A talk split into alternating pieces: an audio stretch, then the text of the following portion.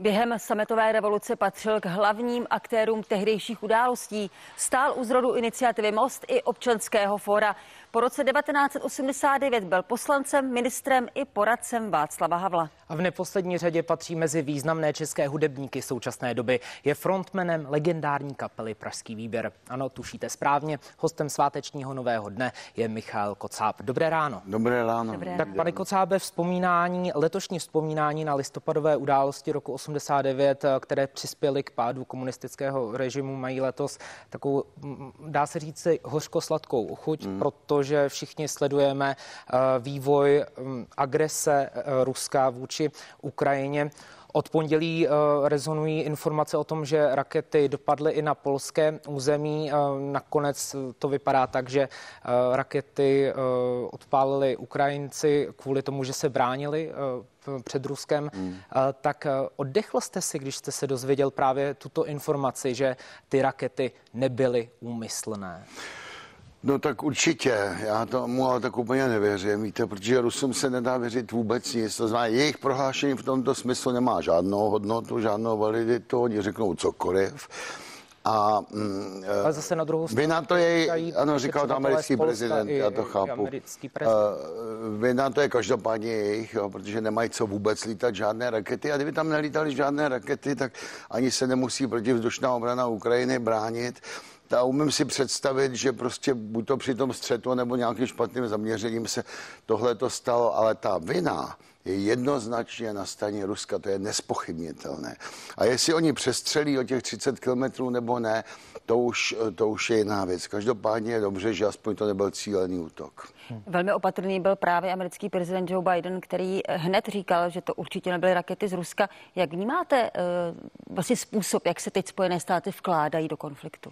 Uh, určitě pozitivně, protože Spojené státy dělají na jedné straně maximum pro to, aby zásobovali Ukrajinu zbraněmi, když mají samozřejmě problémy se zbraněmi dlouhého doletu.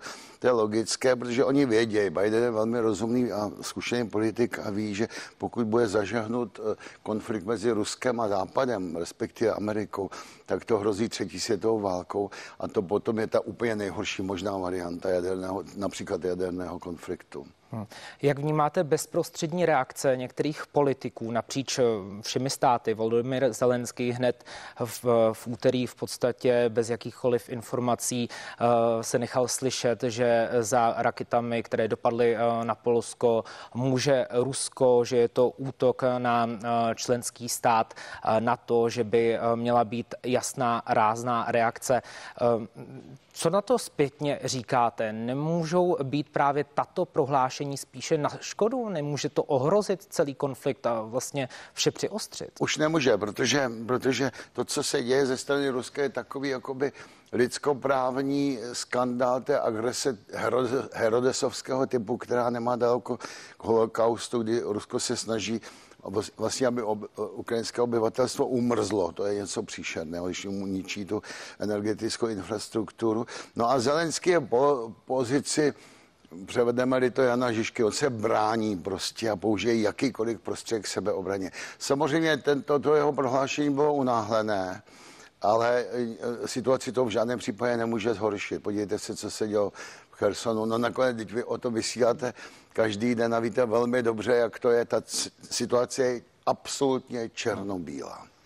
Je pravda, že dezinformace eh, cílené bývají ve všech válkách velmi silnou no, zbraní. No, ehm, určitě. je tady to propojení se sametovou revolucí. I tehdy byly dezinformace, eh, mrtvý student a podobně. Naprosto. Ehm, je to podle vás velké nebezpečí, pokud se používá právě tahle zbraň? Jsme svědky no, dezinformační války. Eh, budete se divit, ale ne moc, protože zkušený politik s státnickým rozměrem prostě na tento typ informací nebo dezinformací vůbec nedá.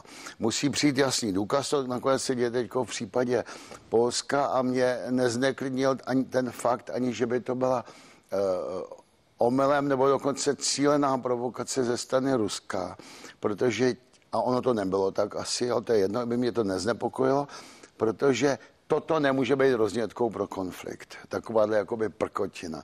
Zemřejí tam dva lidé, toho těžce litujeme, ale to je maličkost proti tomu, co se děje už od února, února 22. ale eh, má to, eh, má to negativní vliv na obyvatelstvo, které může, a v tom je to nebezpečné, je může postupně měnit třeba názor na celou věc a pak tlačit politiky k jinému postoji. Pojďme se ještě zaměřit právě na některá prohlášení opět eh, politiků. Eh, kritiku si vysloužila ministrině obrany, česká mm-hmm. ministrině Jana Černochová, která podle některých vydala právě ukvapené prohlášení, když bez ověření uvedla, že vyníkem je právě ruská strana. Reagovali ale i adepti na nového prezidenta, tedy můžu zmínit Danuši Nerudovou, ta se vyjádřila, že je potřeba vlastně postupovat s rozvahou, ale rozhodně generál Petr Pavel vyzýval k zachování chladné hlavy.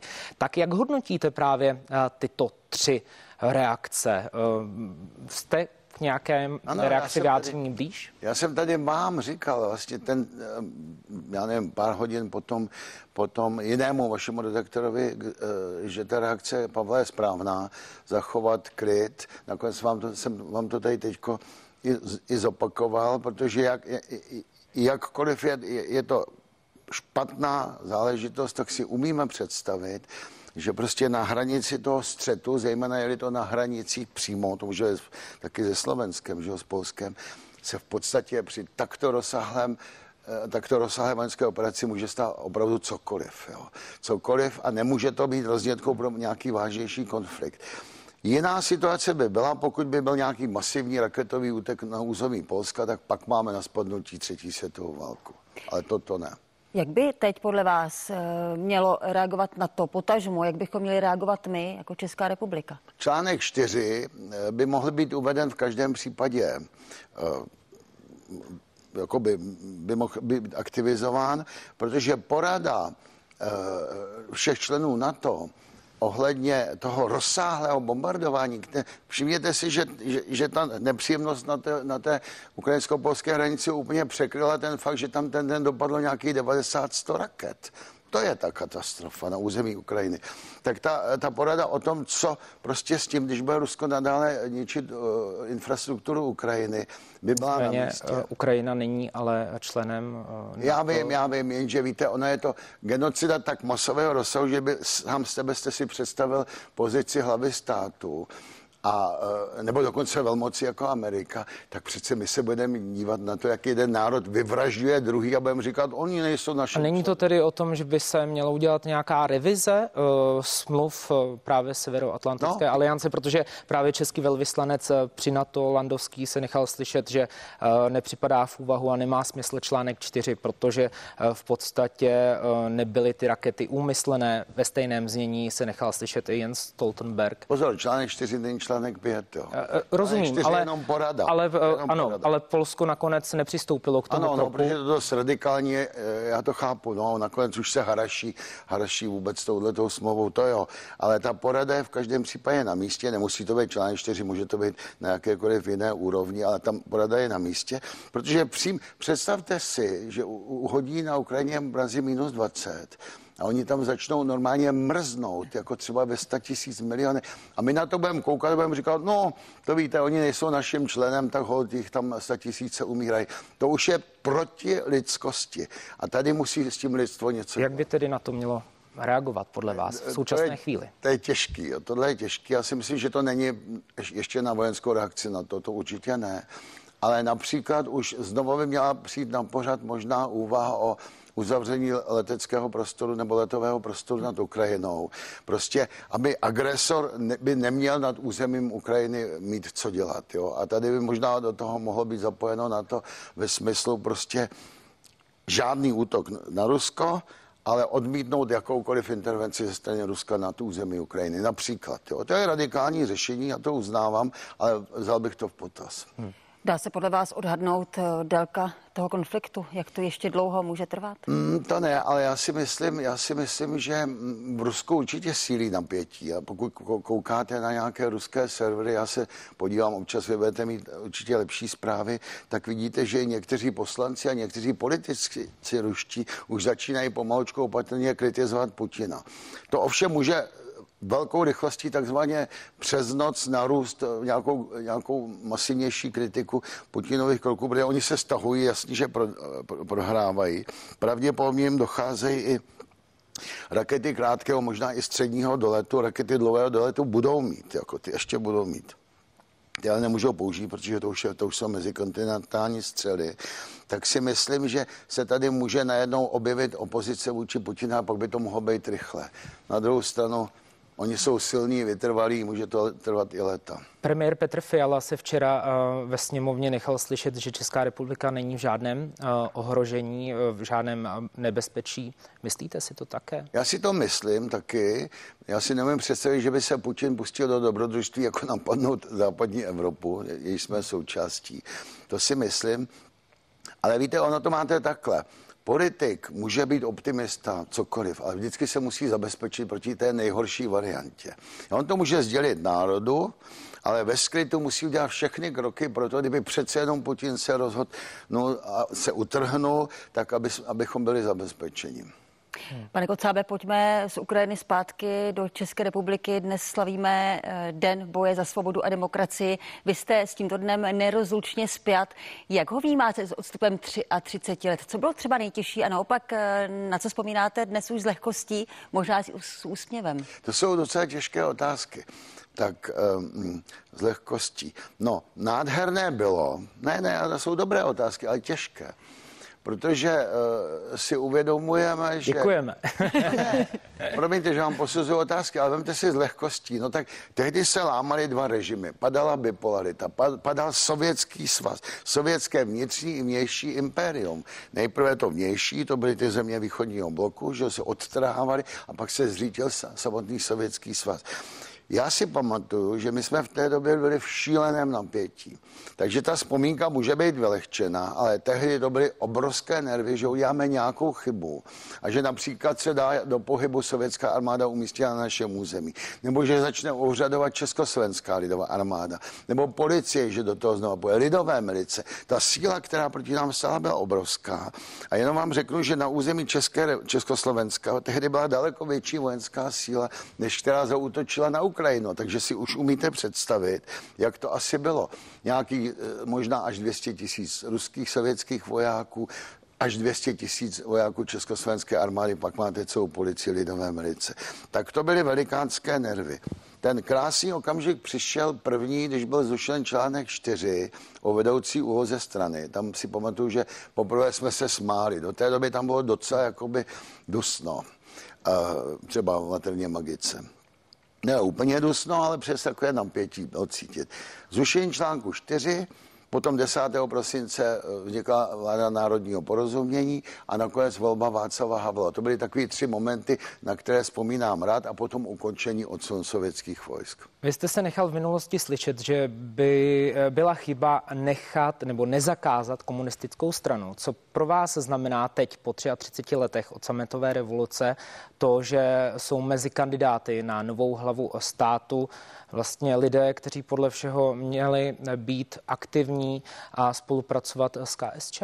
Tak odpovím humorně, řeknu, já jsem proto eh, do té volby nešel, protože jsem pozbýval tu základní kvalifikaci. Nebyl jsem ve straně a nebyl jsem v tajných službách. Jo. Co bych tedy dělal na tomto postu?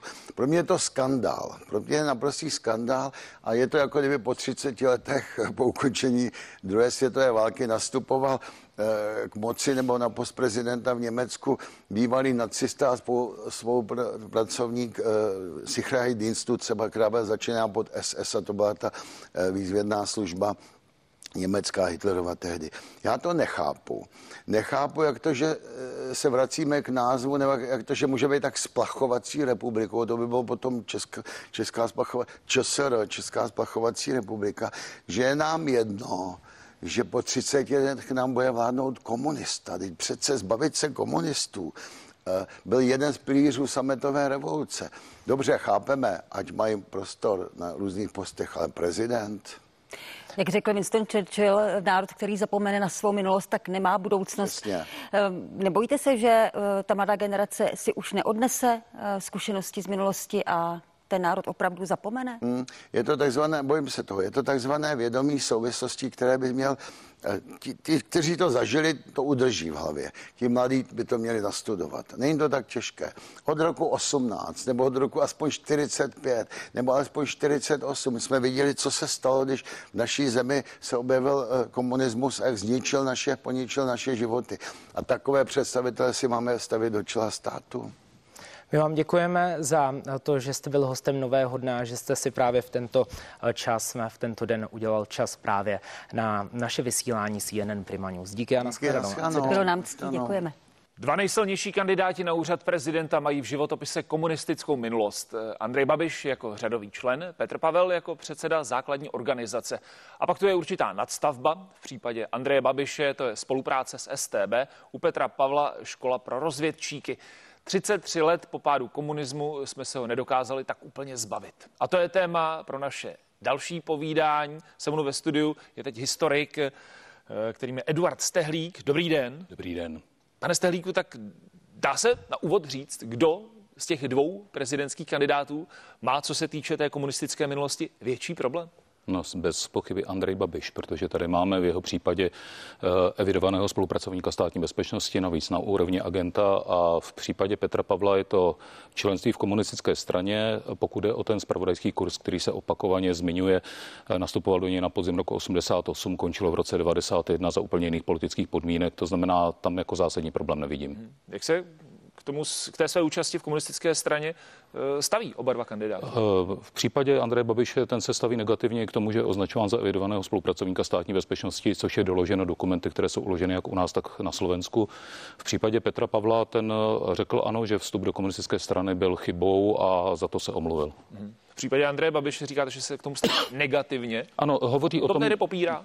Uh, myslím si, popírá jednoznačně, soudí se o to, že je evidovaný neprávem a pokud je o členství v komunistické straně, tam jsem jeho vyjádření k té věci neslyšel, nebo si ho nevybavuji. Mhm. V případě Petra Pavla O jak závažný prohřešek eh, se jedná z dnešního pohledu? Dáli se to tak vůbec říct, že se něčím provinil? Eh, podívejte se, v roce 89 se stavila eh, hned druhá vláda Mariana Čelfy, byla prakticky z poloviny tvořena členy komunistické strany.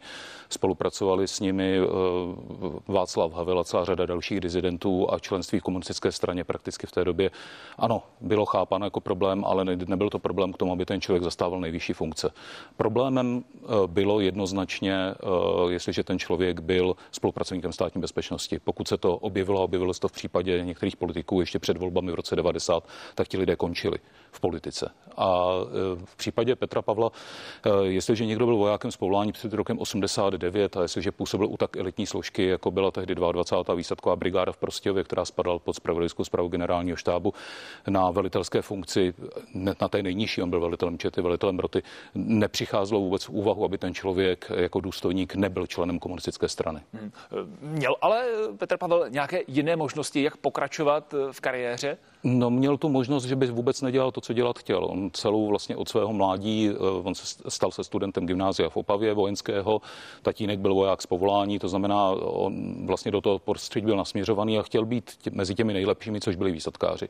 Vystudoval vlastně průzkumný směr na vojenské vysoké škole a potom, pokud chtěl sloužit tam, kam chtěl sloužit, tak prakticky jinou možnost, než stát se členem komunistické strany neměl. Navíc ale on do komunistické strany vstupoval až na úplném konci studia. Já znám případy lidí, kteří uh, tu kariéru dělali opravdu s tou stranickou knížkou, ale on vždycky patřil mezi vojáky z hlediska fyzické připravenosti, odborných schopností, jazykové vybavenosti, mezi ty nejlepší. To znám, myslím si, že by tu kariéru, a jak se pak ukázalo, po roce 89 tu kariéru udělal vzhledem ke svým schopnostem až na to nejvyšší místo, což byl zástupce šéfa vojenského, nebo vojenský, šéf vojenského výboru NATO.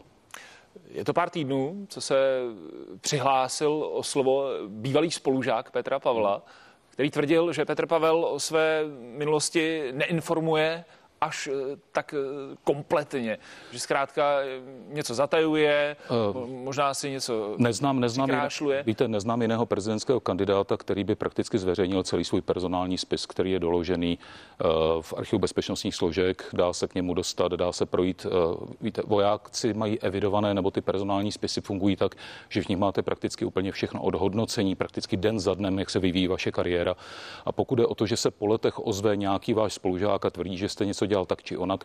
Já jsem s určitou nasázkou říkal, že taky ne všichni moji spolužáci, ať už ze základní školy, gymnázia nebo eh, školy vysoké, mě musí nutně milovat a určitě by se našel někdo, kdo se v jednu chvíli objeví a řekne, podívejte se, Stehlík byl takový nebo takový a Stehlík mě štval tím nebo tam tím. Hmm. To je osoba Petra Pavla. Když se podíváme tady na Andreje Babiše, eh, on spolupracoval s STB. Je v jeho případě nějaká polehčující okolnost, která právě tu spolupráci by nějakým způsobem obhájila? Já jsem eh, dlouhá léta působil jako ředitel odboru pro válečné veterány na ministerstvo obrany, který eh, vlastně vydává osvědčení za účast v odboji a odporu proti komunismu. Měl jsem možnost, nebo podepisoval jsem rozhodnutí v tisíc případech a Eh, občas se stalo, že eh, člověk zjistil, že ten člověk byl k té spolupráci nějakým způsobem donucen. Byl vydíratelný, byl, eh, byl mu vyhrožováno, že se to dotkne dětí, manželky. Ten člověk třeba podepsal spolupráci za nesmírně složité situace, když byl sám vězněn ve vězení a podobně. Já nic z takového u Andreje Babiše nevidím. Já zkrátka vidím, že ta spolupráce v určitou chvíli podle toho, jak je to doložené v dokumentech, byla uzavřena z toho důvodu, že on výjížděl do zahraničí, mohl poskytovat informace, které byly zajímavé zajímavé pro eh, bezpečnostní orgány, mohl informovat o některých svých eh, spolupracovnicích. Já tam nevidím to, že by k té spolupráci byl donucen něčím, co by eh, bylo, řekněme, pro něj otázka života, smrti nebo otázka ztráty kariéry. Mm-hmm. To znamená, za jakých okolností on podepsal spolupráci? Já si myslím, že to je z toho důvodu, že on pracoval v podniku zahraničního obchodu a uvědomoval si, že v okamžiku, kdy k tomu tomu dojde, tak bude mít opravdu tu kariéru daleko jednodušší a otevřenější než jiní. Mhm. Jak se na to můžeme dívat eh, dnešníma očima? Eh, to, že 33 let od sametové revoluce, kdy jsme bojovali proti mhm. tomu, aby tedy komunismus skončil, jsou mezi těmi dvěma hlavními favority na prezidentský post právě bývalí komunističtí ne, já bych v tomhle tom případě jako opět bych zdůraznil, že tady je úplně jiný rozdíl mezi Andrejem Babišem, kde to je skutečně spolupráce, a která by ho diskvalifikovala i po listop, bezprostředně po listopadu 89. Po listopadu 89 eh, existoval takový vtip při těch volbách v roce 90 se říkalo, koho budeš v těch příštích volbách volit. A říkám, no, budu volit komunisty. Komunisty, ale ještě nevím v které straně. Takže v celé řadě politických stran v současnosti řada jejich představitelů má za sebou komunistickou minulost. Eh, dokonce na celé řadě postů v současné době najdete lidi, kteří byli členy komunistické strany. Ale podařilo se podle mého názoru jedna věc z valné části, i když ne úplně, eh, z těch hlavních pozic dostat lidi, kteří aktivně se podíleli na udržování toho režimu ve smyslu spolupráce se státní bezpečností nebo kmenovou příslušností ke státní bezpečnosti. Hmm. K nám do vysílání se teď připojil další historik a tím je Petr Blažek. Pane Blažku, dobrý den. Dobrý den. Eh, pokud se někdo rozhodne kandidovat na prezidentský post, určitě to obnáší velkou dávku sebevědomí. Eh, mohl někdo takový fungovat eh, před rokem 89 bez komunistického členství a dosáhnout nějakých vysokých postů? Tak můžeme mluvit pouze o těch konkrétních kandidátech. Já bych takhle nezobecňoval. Jistě je třeba si uvědomit, že komunistické straně bylo hodně lidí, ale zdaleka ne všichni. Prostě není pravda, že lidé, kteří uh, před rokem 1989 uh, eh, dosáhli i v některých oborech úspěchy a možná i navzdory toho, komu, komu, toho komunistického režimu, tak uh, byli straníky. To tak není. Prostě je to je to tak, že v komunistické straně bylo milion 740 tisíc lidí, v celém Československu. Bylo číslo, ale rozhodně to nebyli zdaleka všichni. Mhm.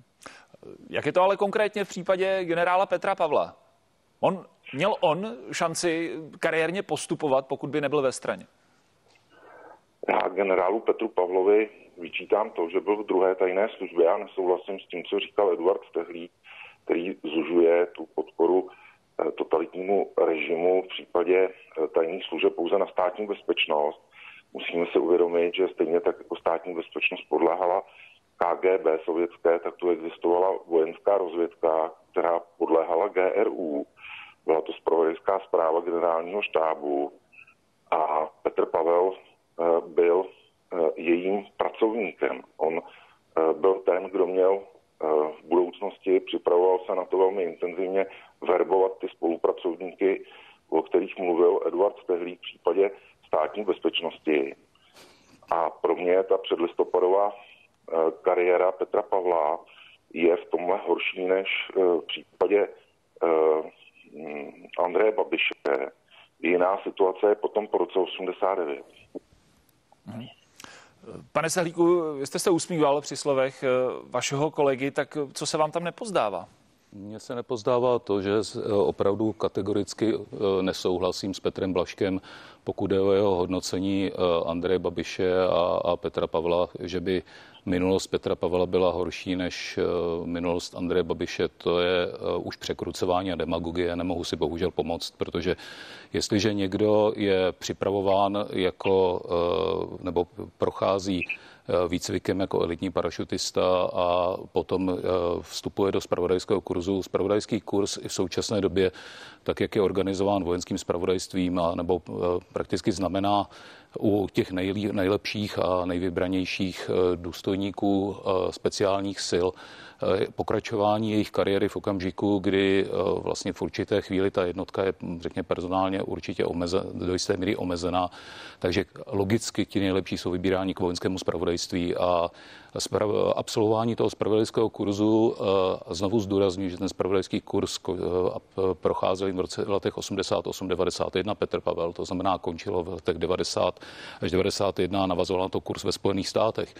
Eh, byl kurz, který připravuje i vojenské spravodajce, ale připravuje i vojenské diplomaty a to znamená, ten člověk v okamžiku, kdy v tom kurzu studoval, prakticky nevěděl, na jakou pozici bude zařazen, jestli bude vojenským diplomatem, vojenským ataše v nějaké zemi, jestli bude dělat něco takového. Říkám, eh, jako tvrdit, že eh, Petr Pavel byl řízen nebo byl podřízen GRU je úplný, úplný nesmysl.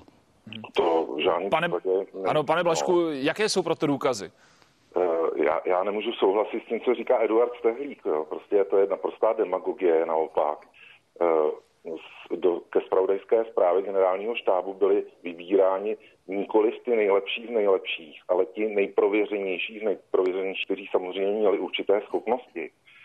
Eh, tam to se odehrávalo tak, že to prověřování trvalo řadu měsíců. Ten člověk byl prolustrován do posledního kolene. Byl to člověk, který byl považován z pohledu režimu jako člověk, který je naprosto loajální.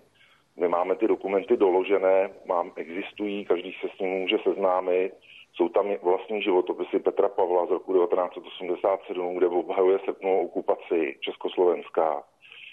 Máme tam eh, k dispozici eh, také záznamy eh, rozhovoru který vedli příslušníci nebo pracovníci z provědské zprávy generálního štábu, tedy té vojenské rozvědky, podřízené GRU. Není pravda, že by nebyla podřízená GRU. To je prostě jako naprostá naivita, jako tvrdí, že to bylo jinak. Eduard Stelík to samozřejmě dobře ví, protože je vojenský historik. A v tom rozhovoru eh, s manželkou, kterou vedli na podzim 1989 dva pracovníci, mimochodem jeden z nich eh, pracoval pod krytím do roku, myslím, 1986 nebo 7 eh, ve Švédsku a ukazuje, jakým způsobem vlastně ta kariéra potom mohla vypadat.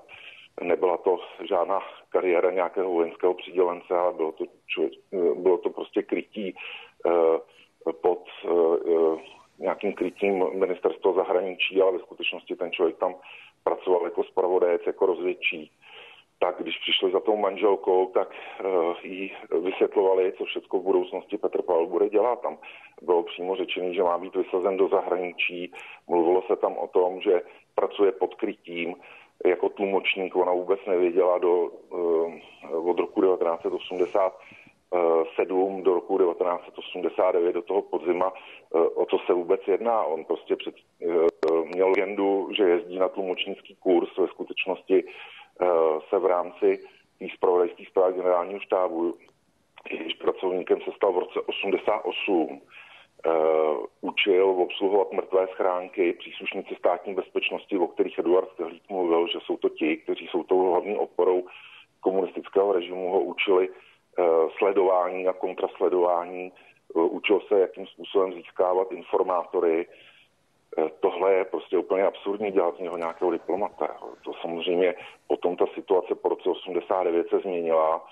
On využil příležitosti a díky tomu, že tady ta vojenská rozvědka nebyla zařazená do lustrací, že unikly také. Pane Blašku, rozumím. Pánové, v tomto do, do se, se dozajista neschodnete a bude to určitě ještě hodně diskutováno. Já vám pro tuto chvíli musím poděkovat. Naše speciální sváteční vysílání totiž pokračuje. Nemáme čas pouze na toto. Já děkuji historikům Eduardu Stehlíkovi a Petru Blaškovi. Pánové, díky a hezký sváteční den. Děkuji za pozvání. Děkuji a také přeji hezký svátek. Kolegyně Sabina Dračková přivítá na balkonu budovy Melantrichu na Václavském náměstí řadu hostů. Sabino, zdravím tě, hezké dopoledne. Řekni nám, kdo je tím prvním tvým hostem? Hezké dopoledne z centra hlavního města Prahy. Tak eh, my jsme na balkoně, kde se psali dějiny a se mnou je tu jako můj první host člověk, který ty dějiny mapoval a tím je fotograf Jan Šibík. Dobrý den, pane Dobrý den, Děkuji, že jste přišel. Vy jste uh, mapoval tu sametovou revoluci už před tím 17. listopadem, tak uh, mě zajímá, byly to, bylo toto období Palachova týdne, tak kdy jste si uh, řekl, že tohle to stojí za to, abyste začal fotit? 21. srpna 1988. A to proto, protože to bylo první taková velká, velký vystoupení lidí proti tomu režimu.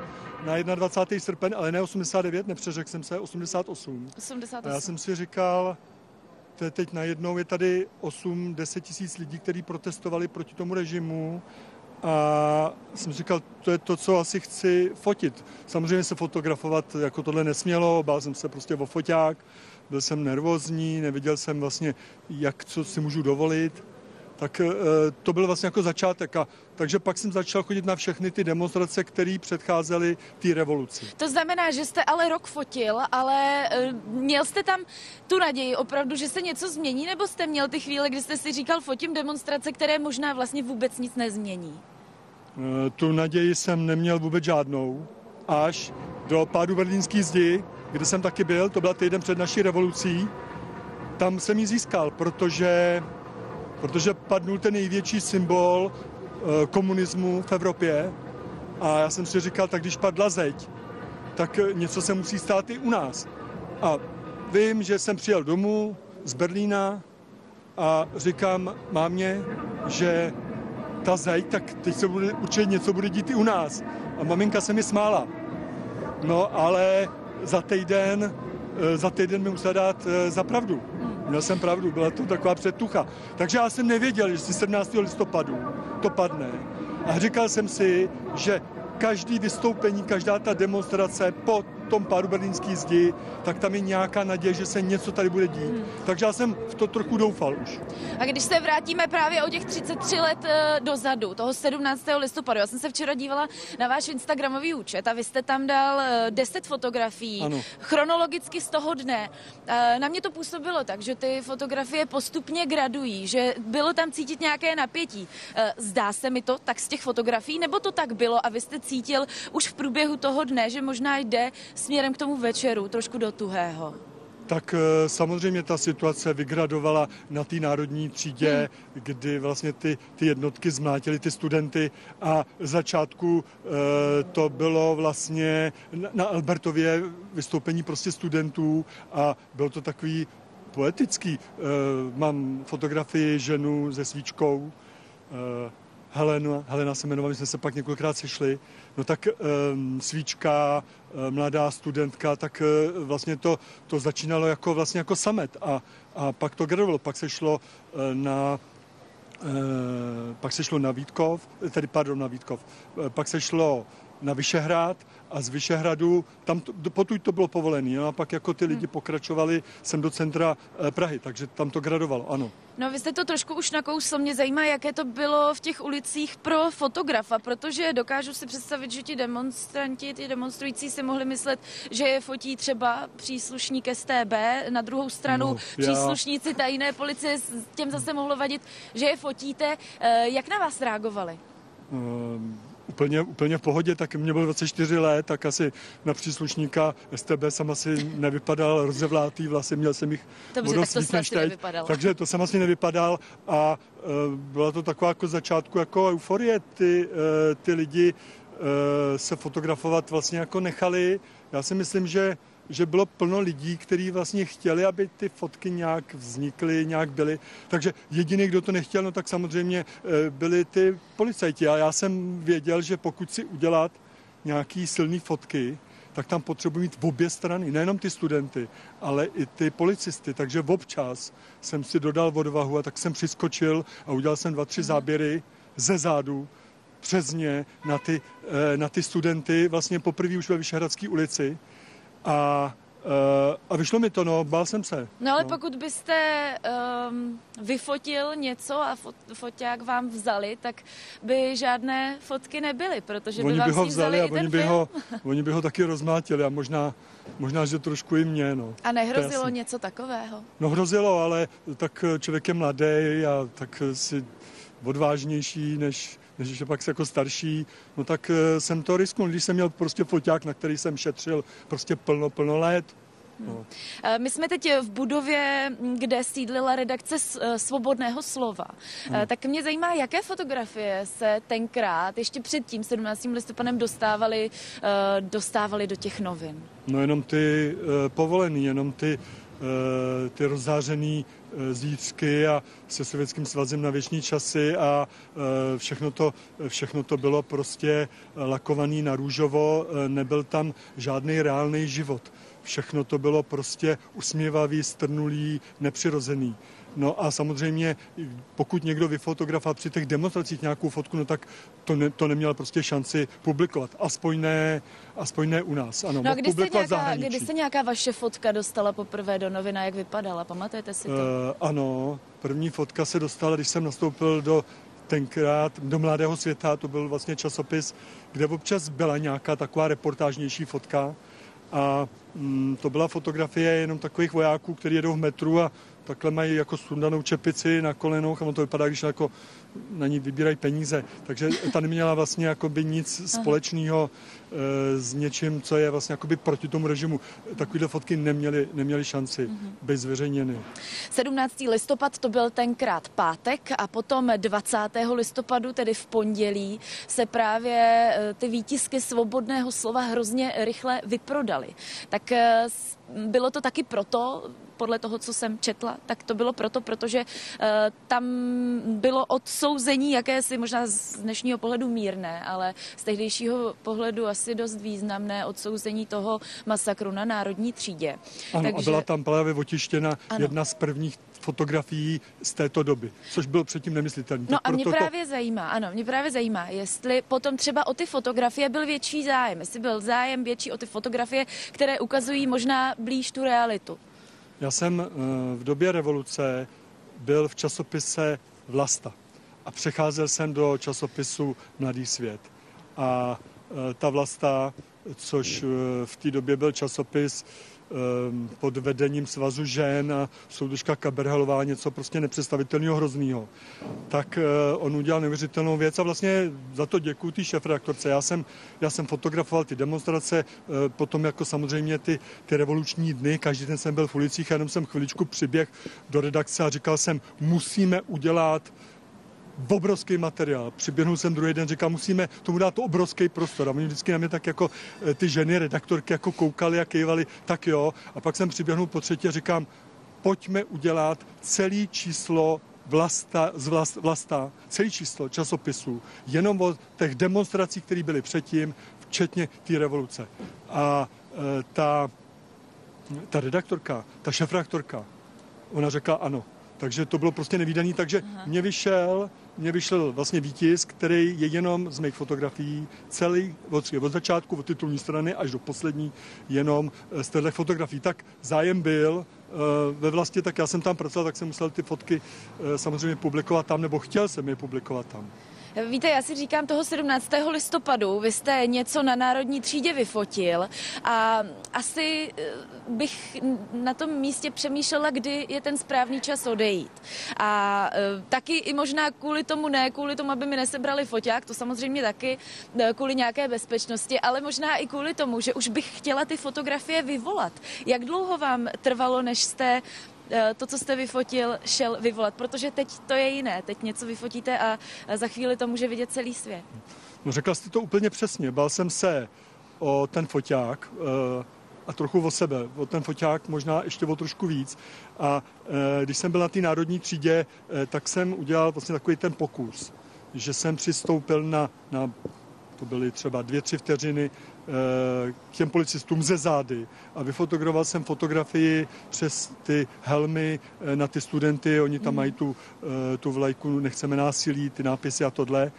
No, potom ovšem Eh, najednou se stala taková věc, že ty studenti před sebou měli svíčky.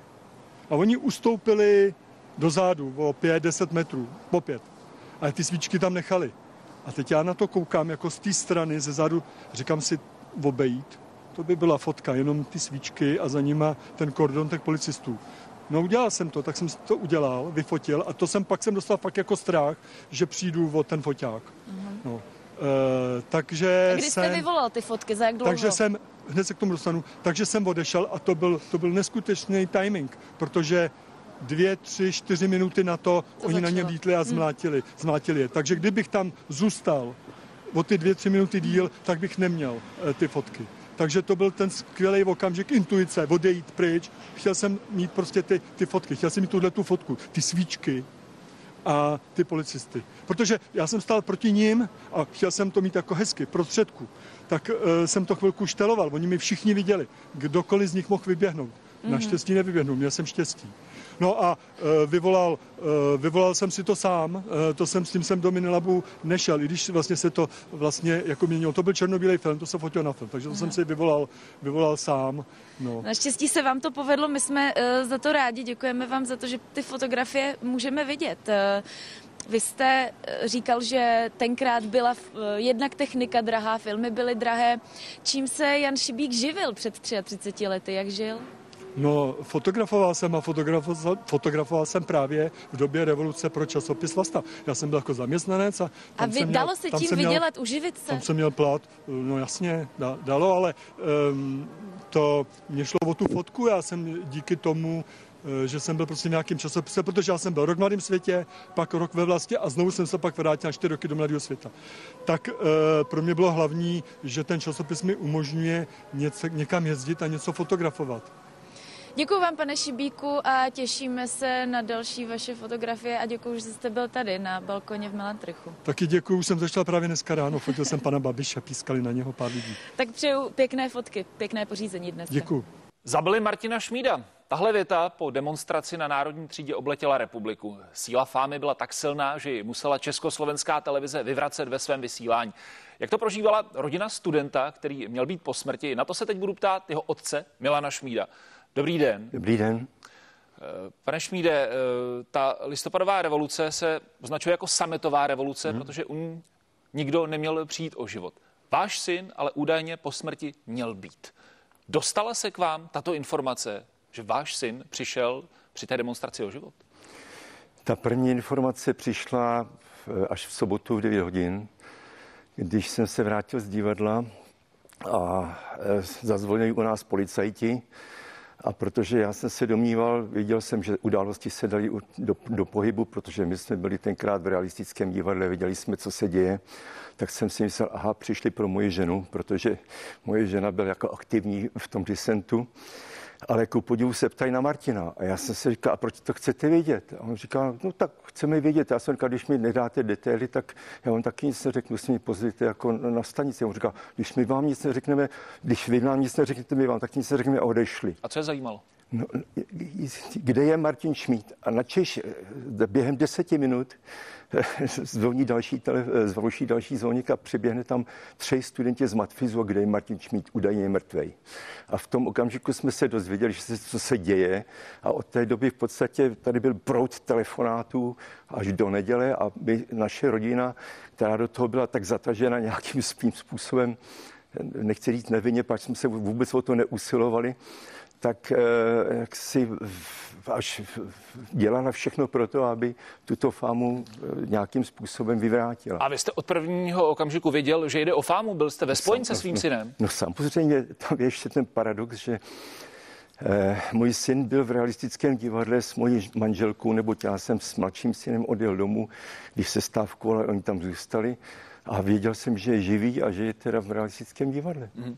Všem jsem to říkal. Nutno podotknout, že na Matfizu v tom samém ročníku studovali dva Martinové Šmídové, to znamená, nemuselo jít také právě přímo o vašeho syna. Ano. E, proč ale podle vás zrovna jméno Martina Šmída zvolila to je veliká záhada, která, Drahomíra kterou asi Drážská. to by musela odpovědět eh, Drahomíra Dražská, protože eh, my jsme zpočátku se domnívali, měli jsme takové konspirační teorie, takže Martin Šmíd byl zvolen, protože teda moje manželka se stýkala s Jiřím Sbírem, nebo že den, tři dny předtím, kdy zmlátili mého mladšího syna, jsme si stěžovali na policii a tak dále. A nakonec jsme zjistili, že to všechno byla jenom náhoda a jenom je to jedna taková temná, eh, temná místo. Zatímco Dražská, která byla svým způsobem hysterická, eh, lhavá, chtěla na sebe upoutat pozornost v pátek večer, když ji zmlátili, tak eh, paní Litomiské říká, student umřel, eh, ten už má dost a tak dále. A náhle ráno, když se s ní setká, přichází jméno Martin Šmíd. A teďka je, ta, je další otázka. Eh, Dreska dělala vrátnou jako vedlejší pracovní úvazek na, na kolejích a tam ten Martin Šmíd bydlel. A je určité podezření, že Martin Šmí, že znala Martina a toho druhou Berounského a když potřebovala reálnou osobu, tak se ho zvolila. Dokonce, teďka nevím, jestli to mám říct nebo nemám říct, neboť eh, jsem se dostlechl, že když Martin Šmít Berunský byl vyslýchán, tak eh, se bál říci, že Dreskou znal. Ale tam asi eh, přišlo to jméno, která, které měla jako, jako reálná osoba, ale potom je to zase snůžka různých výmyslů a lží, které lze dokázat. Každý, kdo si prosím vás přečte eh, dokumenty z vyšetřování událostí 17. listopadu, tak se může zcela jistě přesvědčit, že Zivčák nehrál mrtvého studenta, že to nebyla žádná konspirace. Nemluvě o tom, že eh, my máme určitou takovou tendenci se koukat na STB a na policii jako na jeden celek, ale Málo kdo ví, že tenkrát druhá zpráva, která bojovala proti vnitřnímu nepříteli, měla teorii, že to je komplot, který udělala první zpráva rozvědky. Nehledě na to, že Draská svým způsobem jako drogově závislá byla zatažena, byla jako nějak, nějaké nadstandardní vztahy měla s, s kriminálkou. Jako tam je mnoho neznámých, ale je to souběh událostí, které jako se staly a nevím, co bych tomu ještě dodal. My jsme se tady bavili o tom, eh, že Drahomíra Dražská hmm. si zřejmě náhodou vybrala právě hmm. Martina Šmída za toho studenta, kterého považovala za mrtvého, přestože tam ležel pouze zřejmě omdlelý hmm. Ludvík Zivčák, hmm. spolupracovník STB nebo mladý poručík hmm. STB. Proč podle vás ta fáma trvala i nadále, přestože bylo zřejmé, že nikdo nezemřel, a Československá televize i odvysílala rozhovory jak s vaším synem, tak i s druhým Martinem Šmídem. Tak já podle mého názoru eh, ministerstvo vnitra muselo už v sobotu večer vědět, že eh, je to fáma. A já jsem měl pocit, že eh, některé teda složky toho STB měly naopak zájem v té fámě pokračovat, zvláště poté, když Petr Úl dal tuto informaci do zahraničí. Já se osobně jsem byl teda vyslýchán už v neděli, teda 19. a neustále se se ptali, a od to měli ty lidi, odkud, když jste mluvil s těma lidma, kde byl ten zdroj informací. Zkrátka byla eh, tady tendence eh, ze strany eh, státu kriminalizovat tu situaci, kdy teda byla rozšířena nepravdivá zpráva, aby mohli pozavírat teda disent a aby 10. prosince byl, kdy byl teda plánovány akce na, na Den lidských práv, aby byl klid. Ale i z druhé strany, podle mého názoru, disent trošku e, váhal s tím, aby to dementoval. Já mám zase ty osobní vzpomínka, snad mi ty lidé odpustí, protože e, jeden přítel té naší rodiny, který měl zase vazbu, určitou na, na některé struktury, mi říkal, prosím tě, já jsem byl u Petra Úla v neděli odpoledne a říkal jsem mu, že to je fáma, že eh, Martin Šmít je živ, že ho znám a tak dále. A on do okamžiku svého zatčení, což bylo v neděli odpoledne, neustále trval na tom, že když to nebyl Martin Štín, určitě tam nějaký mrtvý student byl. Zkrátka ta věc se stala předmětem určité manipulace, jak už to dneska v tom mediálním světě bývá. A ani vy, který jste byl mm-hmm. velmi zasvěcený do té mm-hmm. události, dodnes o tom nemáte jasno, jak to tedy bylo. Ne, já mám ovšem velice jasno, vzniklo to náhodou, byly to manipulace, ale tam je otázka té dneské, proč si vyvolila to jméno Martin Šmít. Já dneska mám tu tezi, že teda asi, když na ní bylo tlačeno, ať tedy dá konkrétní jméno, tak si teda vytáhla jméno, se kterým se setkala na kolejích teda vysokoškolských a to byl ten Martin Šmít Berounský. A Drahomíra Dražská, Dražská podle vás si nevymyslela to, že viděla mrtvého studenta? No tak ona byla v šoku, protože jednak byla zmlácená a jednak skutečně tam jako byly některé, některé scény, které, které ona ještě, ještě velice zveličila. Že jo. To, že by ona také spolupracovala se STB? To ne, to, to, nemyslím si. Dokonce mám pocit, že pokud tam nějaká byla spolupráce, tak to byla spolupráce na úrovni kriminální policie, protože je, podle mého názoru i ten vedlejší úvazek, který dostal na těch kolejích vysokoškolských, možná, že tam byla nasazená proto, aby, aby jako e, zjišťovala ten drogový nějaký pohyb tam, ale to, to prosím vás, to je divoká spekulace. Samozřejmě. V každém případě to, že se na veřejnost dostala fáma o tom, že hmm. zemřel hmm. nějaký student při té demonstraci, hmm. skutečně vedla k tomu, že společnost se zradikalizovala hmm. a ty následné demonstrace dosahovaly opravdu obřích rozměrů. Na letné hmm. nakonec je 800 tisíc lidí. Hmm. To znamená, to... bez této události by možná ten vývoj nebyl tak rychlý. Je to tak, je to možné. No. I když je třeba říci, že už v neděli byla tato fáma vyvrácena. Jednak vystoupením Martina Šmída, nebo obou Martinů Šmídů v televizi. I když potom zase byly jiné eh, fámy, protože tam jim eh, se poruchala kamera, bylo to barevné, bylo to černobílé, říkali, chtěli, on byl zmlácen, aby to neukazovali, museli jsme jít ještě jednou do televize v pondělí, kdy znova se tam Martin jako ukazoval, že je zdrav a jako bez bez nějakých zranění. Otec údajně mrtvého studenta Martina Šmída. Milan Šmíd byl s námi v našem speciálním vysílání. Díky za to a přeju hezký den. Hezký den. My opět zamíříme na balkon Melantrichu na pražském Václavském náměstí, kde je kolegyně Sabina Dračková.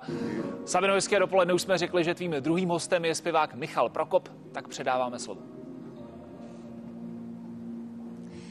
Hezký den odsud z Václavského náměstí. Jak můžete slyšet za mnou, tady se už vše připravuje pro eh, koncert, který tady dnes bude, tak omluvte případně možná eh, nějaké horší zvukové podmínky, snad se uslyšíme přesně. Petře, jak si říkal, se mnou už je tady na revolučním balkóně pan Michal Prokop, eh, rokový zpěvák, hudební skladatel, ale později také politik.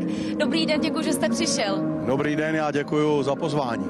Já jsem se vás ptala, jestli jste tenkrát v roce 89 eh, byl i tady na balkoně v tom ne. listopadu, protože vy jste říkal, že ne, že jste byl dole. No. Jaké to bylo?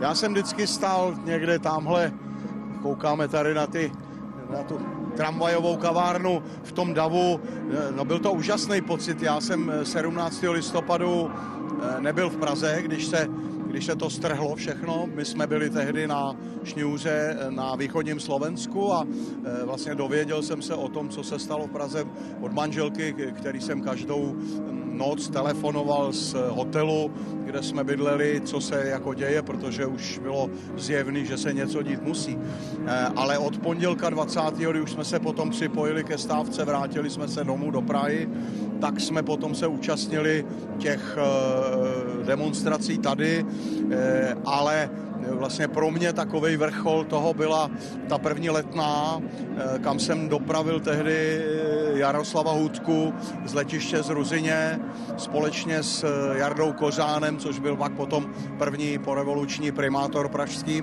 tak to byl takový ten moment opravdu, kdy jsme ho dopravili mm, přes ty pohraniční kontroly do teďka vlastně mi není úplně jasný, jak se to povedlo. Že se to Povězte povedlo. mi, jak to probíhalo, ty kontroly?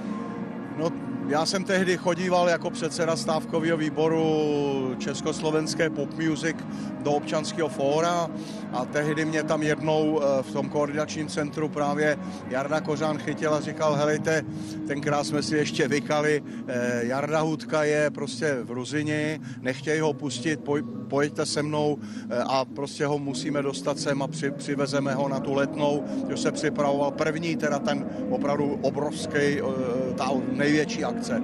No tak jsme tam přijeli, tam samozřejmě byly vše, všechny ty pohraniční kontroly, ty, ty policajti, spousta už novinářů a, a Jarda byl za tou skleněnou stěnou, jsem viděl, jak tam e, s kytarou a Kořán tenkrát vytáhl nějaký mm, papír, vůbec nevím přesně, jak k němu dospěl, tam bylo nějaký razítko, vykřek těm policajtům, já jsem tady zástupce eh, koordinačního centra občanského fóra a jedeme pro pana Hudku, tak okamžitě ho puste a chvilku se tam nějak dohadovali a potom skutečně oni ho opravdu pustili, jo.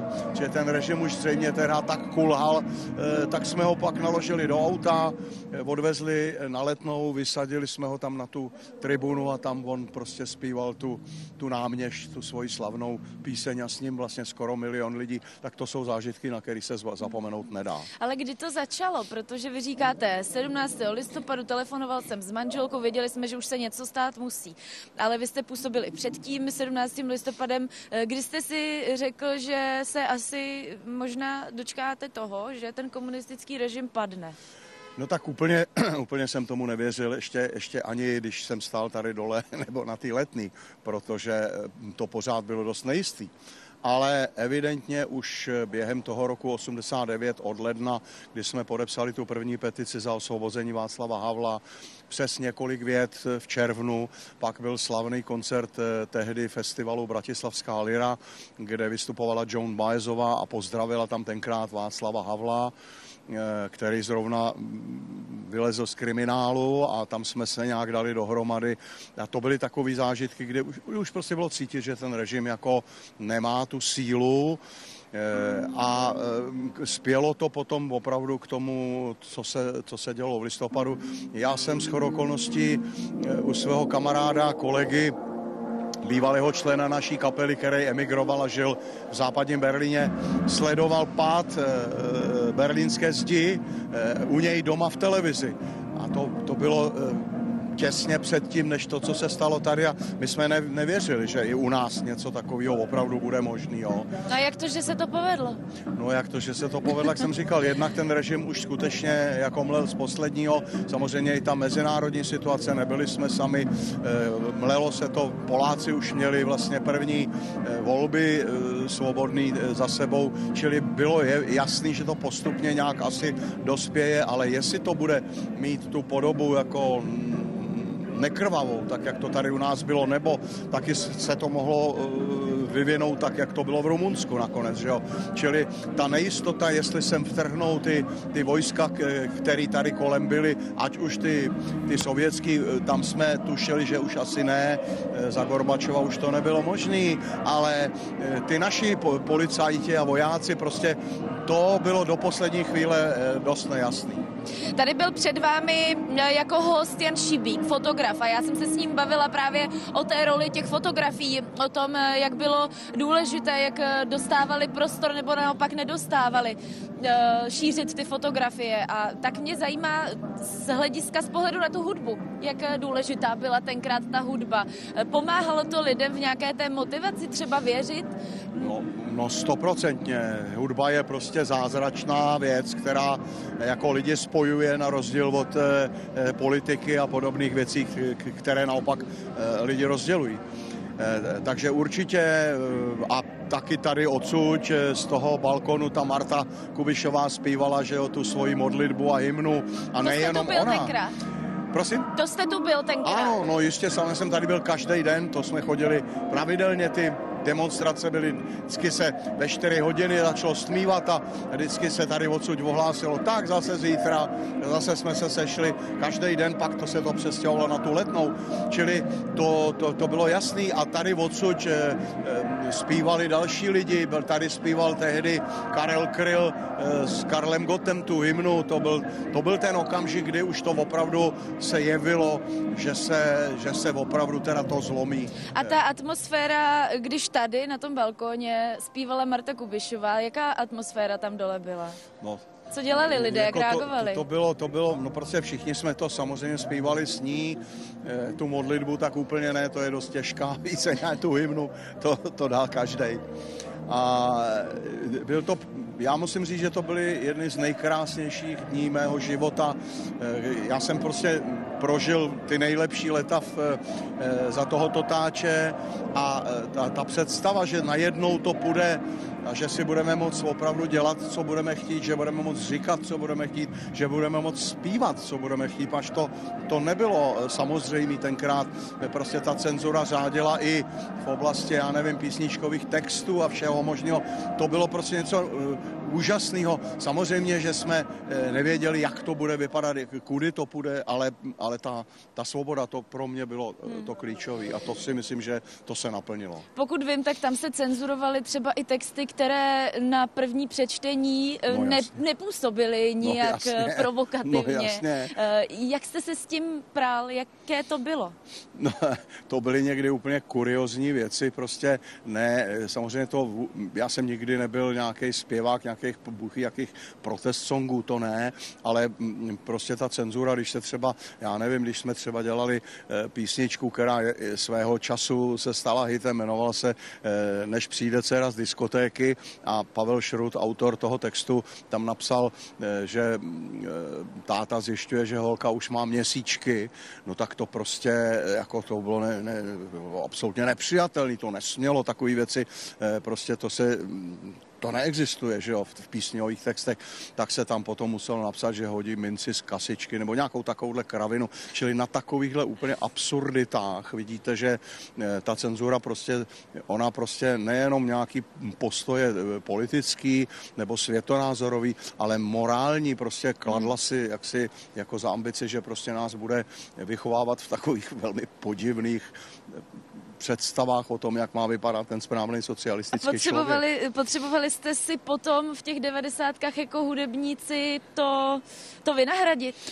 Upřímně řečeno určitě ano, ale já osobně jsem v těch devadesátkách už byl úplně mimo muziku, protože to byla éra, kdy jsem vstoupil do, do politiky, politiky hmm. a koukal jsem na svoje kolegy víceméně eh, nejprve z parlamentu, potom z ministerstva kultury, kde jsem, eh, kde jsem eh, pracoval, takže tohle já jsem úplně už neprožíval, ty leta, kdy najednou lidi přestávali chodit, protože měli spoustu jiných zájmů a možností, které dřív nebyly. A pak zase začínali zase vracet a obě objevovali, že přeci jenom eh, ta živá hudba je něco, něco zvláštního, nejenom hudba, ale i divadlo a tak. Takže tohle jsem, na to jsem koukal, eh, řekl bych, slovy Cimrmanologu eh, zředitelné vzducholodi jako maličký hrabě Nikolič z dálky, ještě, ale vnímal jsem to samozřejmě. Ještě mě zajímá právě to, jak jste říkal, že jste šel do politiky. Byla to pro vás jako čest, nebo jste prostě potřebu, měl pocit, že je to potřeba, že to musíte? Asi úplně všechno. Jednak jednak eh, samozřejmě já jsem se vždycky zabýval, zabýval Tam se, eh, pardon, historii. protože teď to tak moc není. Teď, když někdo jde do politiky, tak uh, si o něm lidé moc nemyslí, že je to bůh jaký hrdina. No tak hrdina, to, tohle slovo bych vůbec nepoužil. My jsme samozřejmě, protože nás bylo těch, kteří z toho kumštu vstoupili do, do té aktivní politiky celá řada tenkrát. Já jsem byl jeden z mála, který vydržel skoro 10 let, takže já jsem pochopil, že to je profese a že je potřeba se to naučit, ale bylo to prostě takový jako, eh, najednou se otevřela šance něco ovlivnit, eh, u něčeho bejt. Já jsem se vždycky zabýval hodně historií a vlastně bych eh, k politice směřoval, to za komunistů ovšem pro mě nepřipadalo hmm. vůbec v úvahu. A najednou to bylo možné, já tím, že jsem byl vlastně předsedou toho stávkového výboru, že jsem se dostal k tomu občanskému fóru, tak mi tenkrát nabídli kandidaturu. Čili to byla jedna samozřejmě dimenze toho problému, že jsem chtěl u toho být. A druhá byla, že jsem se ocitl ve věku, kdy jsem začal mít pocit, že už jsem v tom kumštu e, jako dosáh maximum, maxima toho, co jsem dosáhnout mohl. Bylo mi, já nevím, 3 až 4 až 40 a začal jsem tušit, že z Hollywoodu už asi mě volat nikdo nebude. Tak jsem si říkal, můžu hmm. zkusit něco jiného, to chlap většinou v tomhle věku e, tuhle ambici má. Takže jak ta osobní ambice, tak nějaká ta společenská.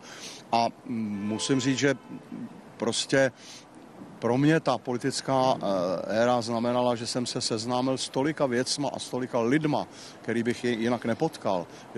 Vzpomínám na to hrozně rád. Víte, eh, já se snažím sledovat politické dění teď posledních letech v poslanecké sněmovně a tak vy říkáte, když jste byl v politice, tak vám bylo 44 let.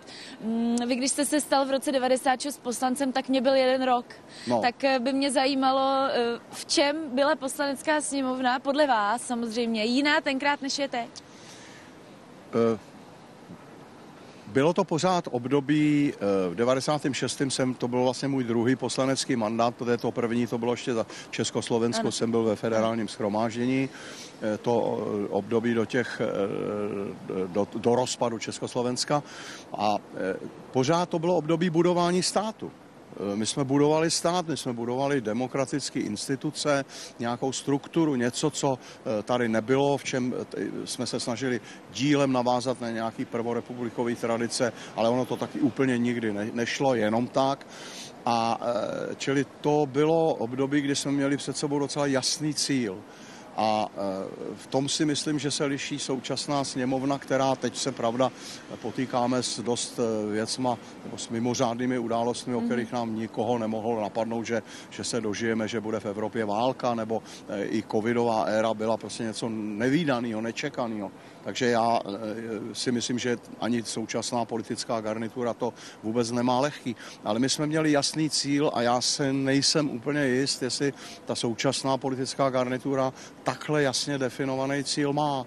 Jestli jsme ho dosáhli nebo nedosáhli, jestli jsme se dopustili chyb, jakože určitě jsme se dopustili chyb, o tom není sporu. Ale kdo nic nedělá, nic neskazí. Ale měli jsme jasnou vizi, postavit prostě demokratický stát instituce a bohužel se stalo, že hold do nich dneska občas nalezli lidi, eh, o kterých jsem vůbec netušil, Aha. že by to vůbec někdy bylo možné. To a je pravda. co by měl být teď ten cíl těch současných politiků? Kam? Eh, zaplať pán Bůh, já už v té politice nejsem, čili definovat si ho nemusím. Jo. Já eh, takhle jednoznačně vám eh, na tohleto odpovědět eh, nedokážu. Ale je určitý rozdíl mezi tím, když něco budujete a e, když naopak něco udržujete a rozvíjíte. To je ta fáze teď. E, určitě bychom neměli zapomenout na ty principy, na kterých jsme to tehdy stavěli. Určitě bychom se k ním měli stále hlásit, určitě bychom měli bojovat za, za, za tu svobodu e, v tom nejširším slova smyslu a určitě bychom měli se snažit, aby ta svoboda byla spojená i s nějakou odpovědností, protože dneska si za svobodou slova představuje let kdo lecos eh, a díky současným technologiím a těm všelijakým eh, internetovým a sociálním sítím eh, můžete mm, plácat, co chcete a nemusíte za to nést žádnou odpovědnost. Jo? Zatímco dřív, když jste se s někým pohádala v hospodě, třeba i kvůli politice, tak jste furt riskovala, že třeba dostanete přes hubu. Jo? A když to dneska vykřiknete někam do toho virtuálního prostoru, neděje se nic. Či tohle jsou věci, svoboda a odpovědnost jako nedílná součást jednoho a toho samého. Svoboda a odpovědnost k, k sobě patří, říká Michal Prokop, rokový zpěvák, skladatel, hudebník. Děkuji vám, že jste byl tady s námi ve vysílání. Děkuji a přeju hezký 17. listopad a myslíme na to, co jsem říkal. A teď už opět míříme na Václavské náměstí, kde je připravená na balkoně historické budovy Melantrichu kolegyně Sabina Dračková s dalším hostem. Jejím jeden z vůdců sametové revoluce a člen tehdejšího koordinačního stávkového výboru studentů, režisér Igor Chaun. Předáváme slovo. Hezký den ještě jednou z Václavského náměstí z revolučního balkonu. Přesně jak zaznělo. Nejen režisér a scénárista a spisovatel, ale taky hlavně člověk, který byl z řad studentů, kteří, eh, jak všichni víme, měli významnou roli právě v těch eh, listopadových dějinách. Igor Chaun, děkuji, že jste přišel. Dobrý den, děkuji za pozvání. Eh, vy, když jste sem přišel za námi, tak jste si hned dělal video a byl jste plný dojmů. Tak co to pro vás je být tady teď na balkoně Melantrichu? No tak je, jsou to velmi silné okamžiky. Já, když jsem tady byl naposledy před v podstatě 33 lety, tak tady bylo obrovské množství lidí, tísnili se, kameraman Milota rozrážel davy, dělal něco jako ochranku Václavu Havlovi, John Bock, už se tam tísnila Marta Kubišová a byla to taková, řekl bych, revoluční dramaturgie, kdy na cáru papíru bylo napsáno, kdo jak bude vystupovat. Jirka Bartoška. E, zmocnil se mě určité rozechvění, protože mm, vlastně my jsme si uvědomovali, že jsme přítomni dějinému okamžiku. A on to dějiný okamžik byl. bylo to cítit. Já jsem si teď dával cestou sem kávu tamhle v Opletalce a dal jsem se do řeči s paní cukrářkou. Jí muselo být tehdy tak kolem 30 a shodli jsme se, že když si vzpomeneme na ty ideály, na tu atmosféru, na to nadšení lidí v listopadu 89, takže máme husí kůži, tak jsme si jako s paní cukrářkou ukazovali husinu. No, já samozřejmě vím, že tady je spousta lidí, která to vnímá už dneska nejednoznačně. Já za sebe, za Igora musím říci, že si naprosto pevně stojím za těmi ideály, za tím principem toho listopadu 89, že se to tak úplně nevyvedlo, že máme velké okliky, někdy i jámy a propady, to je věc druhá. Otázka zní proč. Hmm, otázka zní proč, možná jste mi chtěla položit, Dostaneme se k tomu. Ještě ale prosím, buďme chvilku u toho roku 89, protože um, ono to nebylo tak úplně rychle asi, ono to šlo postupně a tak mě stejně jako jsem se ptala jiných hostů, kteří měli nějakou roli v, tom, eh, v těch listopadových dějinách, tak mě zajímá, kdy vy jste si řekl, že asi komunistický režim padne, že se to asi blíží. Já jsem si to řekl paradoxně, už cestou po nábřeží Vltavy, kdy z Albertova a potom z takové pěty nahoře na Vyšehradě. Mm. Už byl soumrak, tma, svíčky.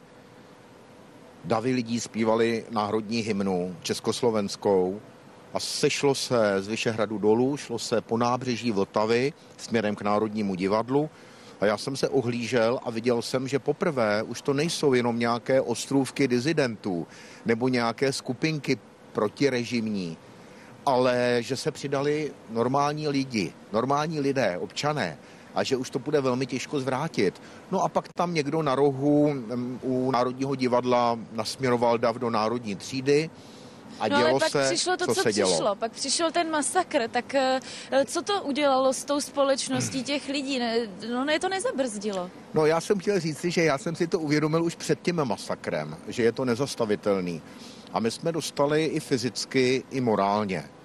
Pro, prostě ten režim se celou dobu tvářil, že je pro, pro lidi, že dělá maximum jako pro pracující třídu a nakonec seřezal studenty, seřezal děti, vlastně těch pracujících jejich jménem chtěl mluvit a jednat. A já si myslím, že ten symbol pak i jako mrtvého studenta, což se pak nepotvrdilo, eh, vlastně zvedl republiku jako takovou. A já bych ještě připomenul, že my už dneska, my víme, jak to dopadlo. Takže my už jako o tom hovoříme eh, v těchto souvislostech, ale tehdy to chtělo velkou odvahu. Eh, tehdy nebylo jasné, jestli nebude nasazena armáda, stíhačky, které měly přelétnout nad schromážděnými lidmi, aby jim popraskali ušní bubínky. A všechno to chtělo odvahu. A já jsem měl to štěstí, že jsem za FAMu, za filmovou fakultu, šel do disku a tam jsem řekli, chaun je prořízlá huba, tak bude tiskový mluvčí. Takhle to chodí za revolucí. E, a mm, takže já jsem se do toho zapojil a abych se ještě jednou vrátil tady symbolicky na balkon Melantrichu, já si vzpomínám, jak tady bylo úplně plno a najednou tamhle napochodovali z boční, z Vodičkovy ulice ty, ty dělníci z toho ČKD a jakmile se připojili dělníci, tak bylo jasný, že to ten komunista už neustojí. A pak si ještě vzpomínám, jak tady zpívala Marta Kubišová, kterou jsme všichni milovali a která nesměla 20 let zpívat. Zaspívala modlitbu pro Martu. A byl tady, já možná spojuji třeba dvě nebo tři akce dohromady, ono se to samozřejmě slévá, ale velice silný okamžik byl, kdy tady vystoupil Karel Kryl, Hmm, to bylo poté, který později. se, vrá, ano, který se vrátil z německé emigrace a spolu s Karlem Gotem zaspívali hymnu. A to byl právě ten symbolický okamžik. Václav Havel a jeho kolegové od začátku razili, že nejsme jako oni, Aha. že by to mělo být nekrvavé, že by to mělo být jako sametové, sametová revoluce. Vím, že zpětně lze říci, že to třeba mohlo být méně sametové, ale to víme teď. To, že tenkrát eh, se na tom významnou měrou podíleli studenti, vy studenti, eh, čím to bylo? Kde se vlastně eh, vzalo to, že ti studenti, vy jste tomu věřili a ti lidé věřili těm studentům? No tak má to ten faktický rozměr, že to byl studentský svátek, že to hmm. bylo zmasakrování studentského průvodu a má to ten osobní rozměr, že prostě studenti jsou mladí lidé, kteří... kteří Neměli děti většinou, kterým, bylo to i tím? Já bych spíš... Ta odvaha. Než takhle, tak spíše bych řekl, že srdce snáze zahoří toho studenta. Mm-hmm. Jo, vždycky, nebo vždycky, často byli studenti první na barikádách a my jsme opravdu to cítili jako obrovskou újmu a hlavně znovu musím připomenout, padlo jméno Martina Šmída jako ubitého komunistickou policií. Tady jako už padaly všechny mantinely. Takže skutečně studenti obsadili vysoké školy, začali tisknout letáky, rozmnožovat videa, jezdit po republice a probouzet a přesvědčovat i ty kraje a regiony, že tentokrát už by to komunistům nemělo projít. A potom jsem se sjížděli tady dolů na Václavské náměstí. Těch A najednou se to stalo. Najednou prostě eh, všichni zjistili, že teď je ta chvíle, kdy se do toho může jít, jak se řekl bych ta to euforie tak, Řekl bych to jak? tak, že padla obruč ze srdcí. Lidi měli strach. Ta většinová společnost měla pořád ještě obavu se projevit. Měli strach, eh, aby jejich děti mohly studovat, aby nebyli vyhozeni z práce. Ten komunismus byl velice propracovaný kádrový systém, jak držet lidi pod pokličkou. A tímhle způsobem vlastně se lidi podle mého názoru, podle mé vzpomínky probudili. Najednou jsme si my všichni začali dodávat navzájem odvahu a nutno taky říci, že vlastně už padaly, že padaly režimy okolo. My jsme byli jedni z posledních, kde se ještě nic nedělo. Takže bylo to ve vzduchu. Dovolte mi ještě prosím říci, že já nejsem příznivec konspiračních teorií, i když zejména v době covidu se začalo říkat, že mm, trvá to rok, kdy se konspirace stane pravdou, bohužel. Ano. Ale já osobně se příliš nepřikláním k nějakému celosvětovému připravení pře, předání moci Pádu komunistů, režimu, protože jsem u některých těch akcí byl a viděl jsem, jak se rozhodovalo doslova ehm, ve vteřině, jak ehm, ty revoluční události jsou velmi živelné. Byl, studenti mm, spolupracovali s občanským fórem. Václav Havel a ostatní chodili za náma do stávkového výboru na Damu. Byla tam spolupráce, byla tam obrovská naděje a bylo tam vzedmutí společnosti. Vzedmutí společnosti pro velké ideály. Uh, víte, já to nechci moc úplně srovnávat, ale ne, nemůžu se tomu vyhnout.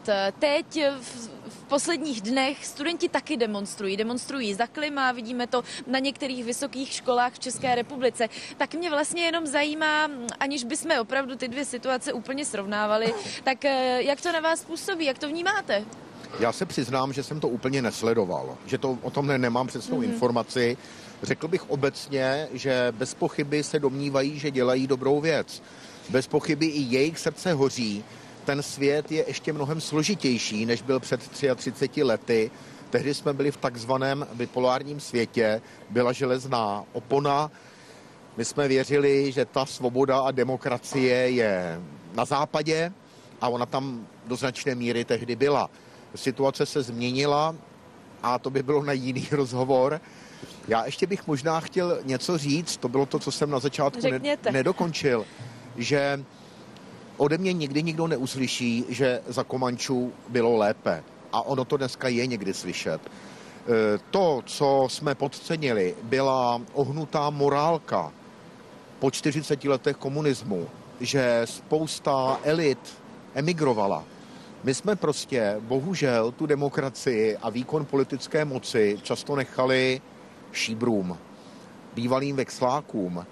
Oni se chopili jako první e, příležitosti a to začalo naprosto ohýbat a deformovat tu rodící se demokratickou Máme společnost. poslední minutu a mě zajímá ještě jedna věc. Moje poslední otázka. Tenkrát e, byla silná naděje mezi těmi lidmi, ale pak e, v těch dalších 33 letech e, jistě přišlo i zklamání.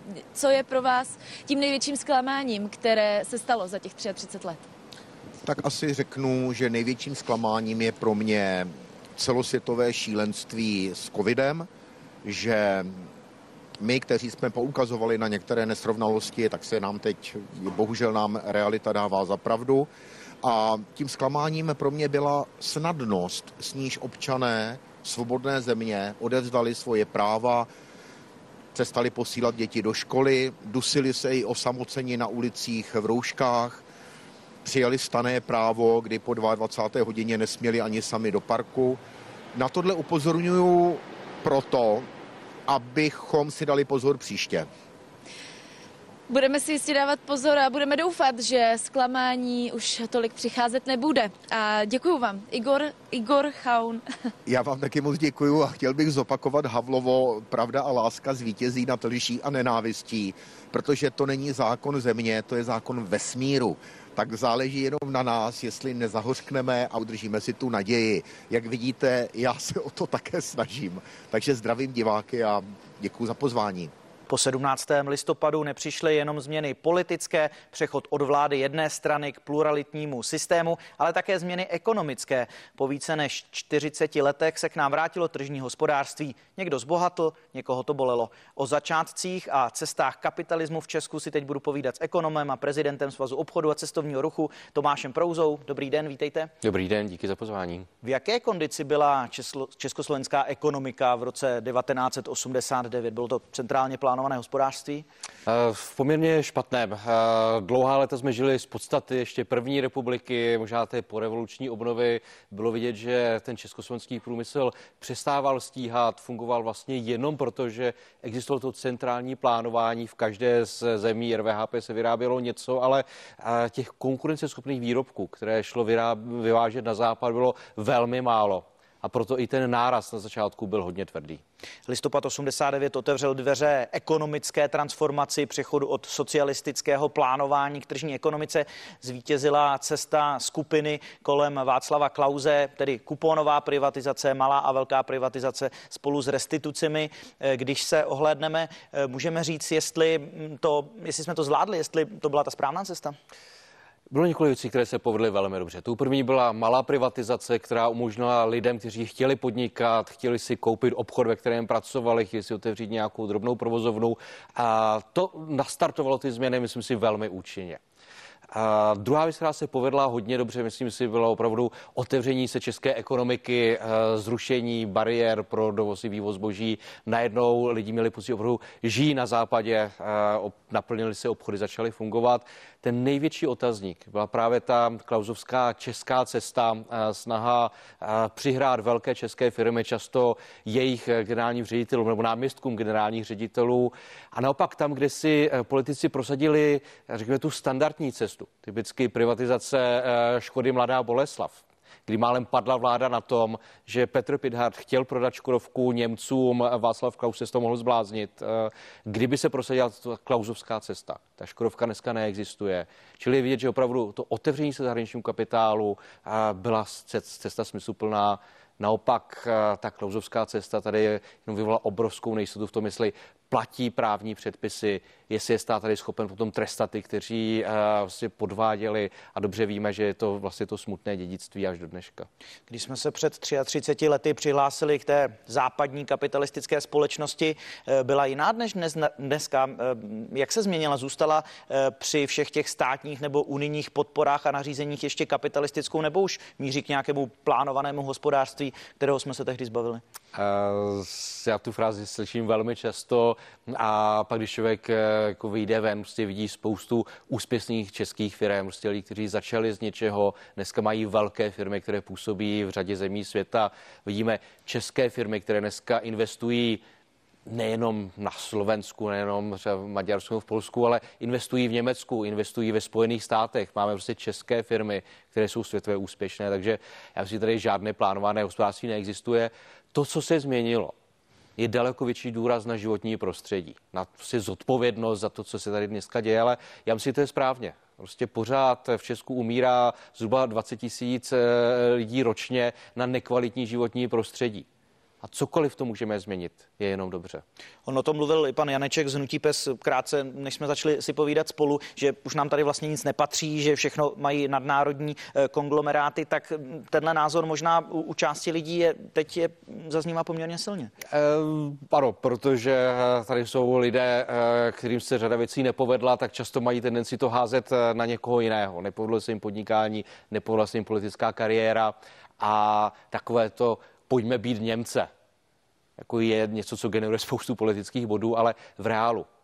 Přece je tady spousta úspěšných českých firm. A lidi, kteří často začínali eh, sami, dneska mají stovky zaměstnanců, české firmy investují v zahraničí. Ano, stejně tak investují zahraniční firmy tady. Ale to je přece standardní postup.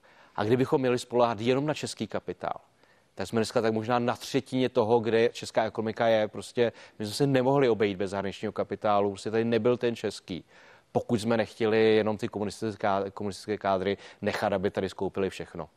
Bylo na co navazovat z té období první republiky, třeba v tom roce 89? Bylo a nejenom na tu první republiku. Eh, přece ten podnikatelský etos tady byl velmi silný, jen to nebyl jen Tomáš Baťa, to byly opravdu spousty českých podnikatelů. Už si podíváte na historii už od konce Rakouska-Uherska, tak my jsme byli ti, kteří vlastně byli tím průmyslovým centrem Rakouska-Uherska a navazovali jsme už tehdy na to. První republika to posunula o kus dál.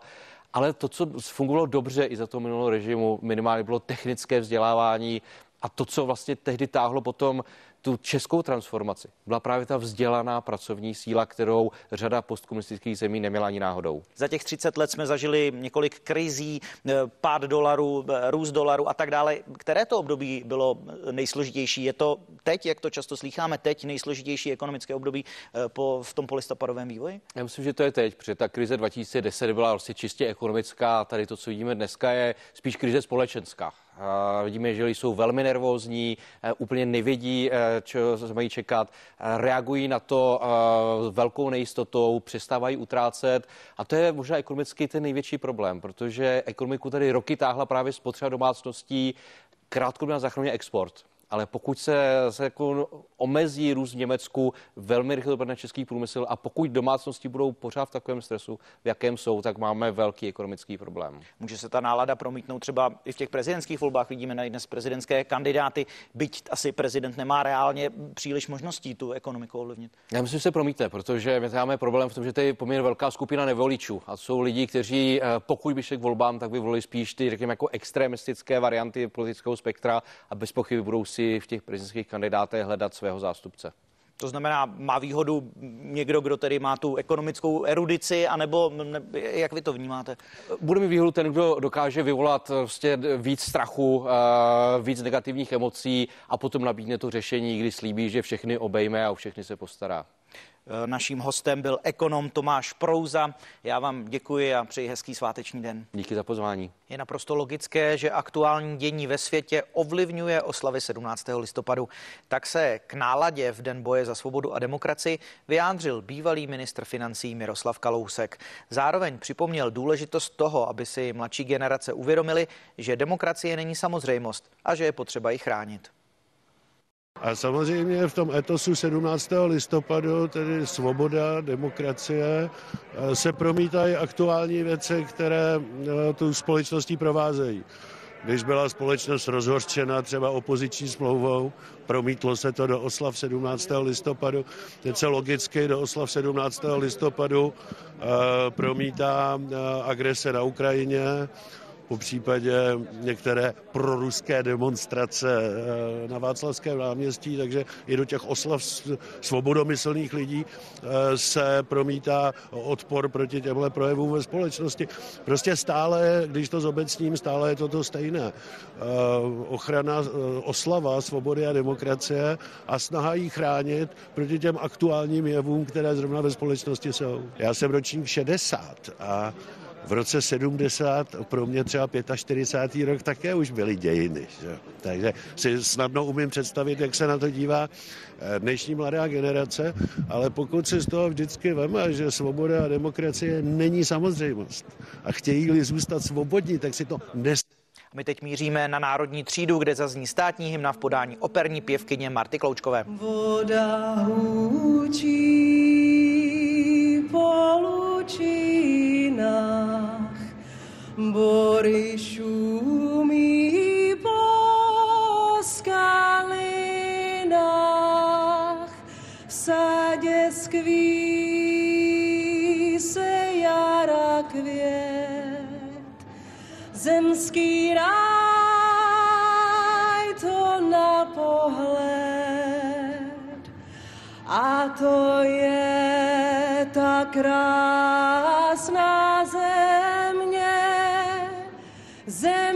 země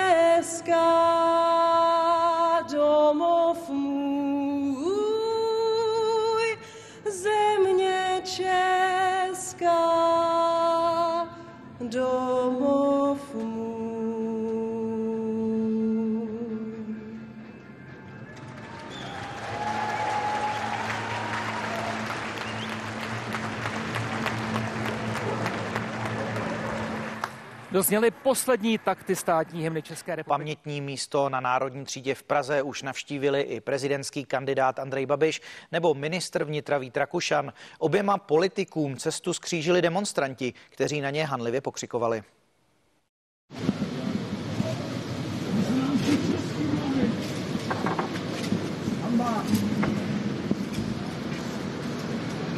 Jsme přišli dát úctu všem hrdinům, kteří bojovali proti totalitnímu režimu a hlavně samozřejmě demonstrantům, kteří tady byli zmláceni komunistickou policií. No pro moji generaci to znamená strašně moc, protože já samozřejmě, my jsme zažili ten režim, my jsme e, věděli, jak e, to fungovalo. Tak tohle je demokracie, ne? Co tady? Jo, jo, jo. Pán může, může. Tehdy v těch předchozích letech, pokud jsme mluvili o demokracii, svobodě, nějakém ohrožení, tak to někdo mohl vnímat třeba jako nějaké vzletné fráze. Ale když se kousek od našich hranic válčí, když jsme prostě v krizi, kterou vlastně Evropa od druhé světové války nezažila, tak si tu hodnotu svobody a demokracie uvědomujeme tak nějak vnitřně a každý po svém.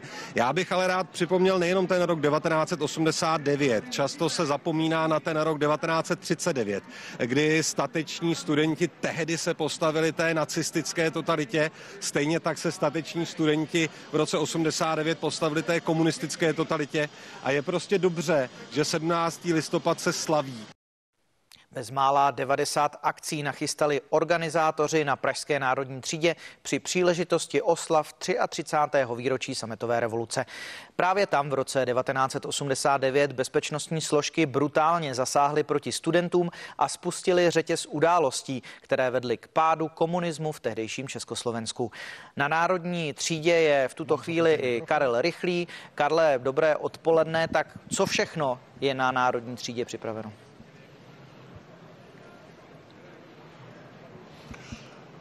Dobré odpoledne. Těch akcí, které organizátoři připravili, je tady zhruba 90. Já jsem si v tuto chvíli vybral eh, jednu, nechci říct, že k ní mám srdeční vztah, ale rozhodně si pamatuju. Tohle je policejní Anton, z dob komunismu a když takhle kousek eh, vezmu Filipa a půjdeme, tak uvidíte i originál příslušníky právě z těch 80. let.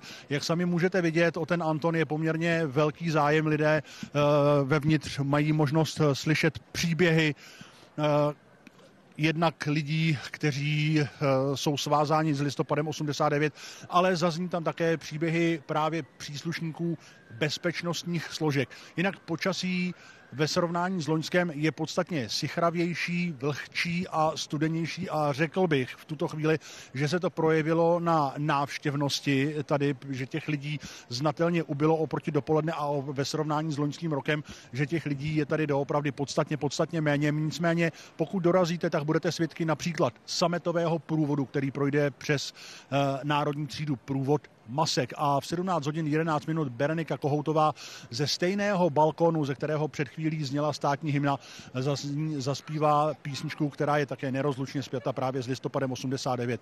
Nechť mír vládne s touto krajinou modlitba pro Martu. Takže berte to jako takovou pozvánku, i když počasí není úplně ideální, rozhodně stojí za to sem přijít. Když události dospěly k 17. listopadu, přineslo mě to úlevu, že to všechno končí, protože jsem viděl, že systém se reformovat nedá. Tak vzpomíná na 17. listopad 1989 kandidát na prezidenta Petr Pavel. Další, další uchazečka o tento úřad Danuše Nerudová zdůraznila důležitost tohoto svátku a také fakt, že svoboda a demokracie nejsou samozřejmostí.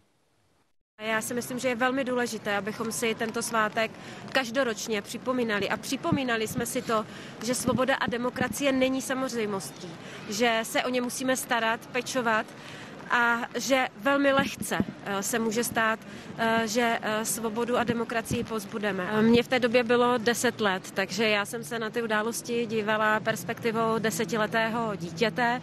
Nicméně po těch samotných událostech, které jsme velmi bouřlivě všichni prožívali, tak samozřejmě rodičové se mnou o tomto hovořili a pro mě to je dnes jeden z nejdůležitějších svátků, v podstatě nejdůležitější svátek, který je. Já si na to vzpomínám moc dobře. Já jsem eh, byl tehdy v Praze, byl jsem eh, v postgraduálním kurzu, eh, ale, takže jsem byl vlastně uprostřed toho dění a to, na co si vzpomínám asi nejvíc, tak z jedné strany byla vrcholící frustrace z toho, jak si nedokáže ten systém a režim vůbec poradit s jakoukoliv adaptací na tu novou situaci, jak se nedokáže přizpůsobit, jak nedokáže přijít s nějakým návrhem změny, který by aspoň trošku lidi uklidnil.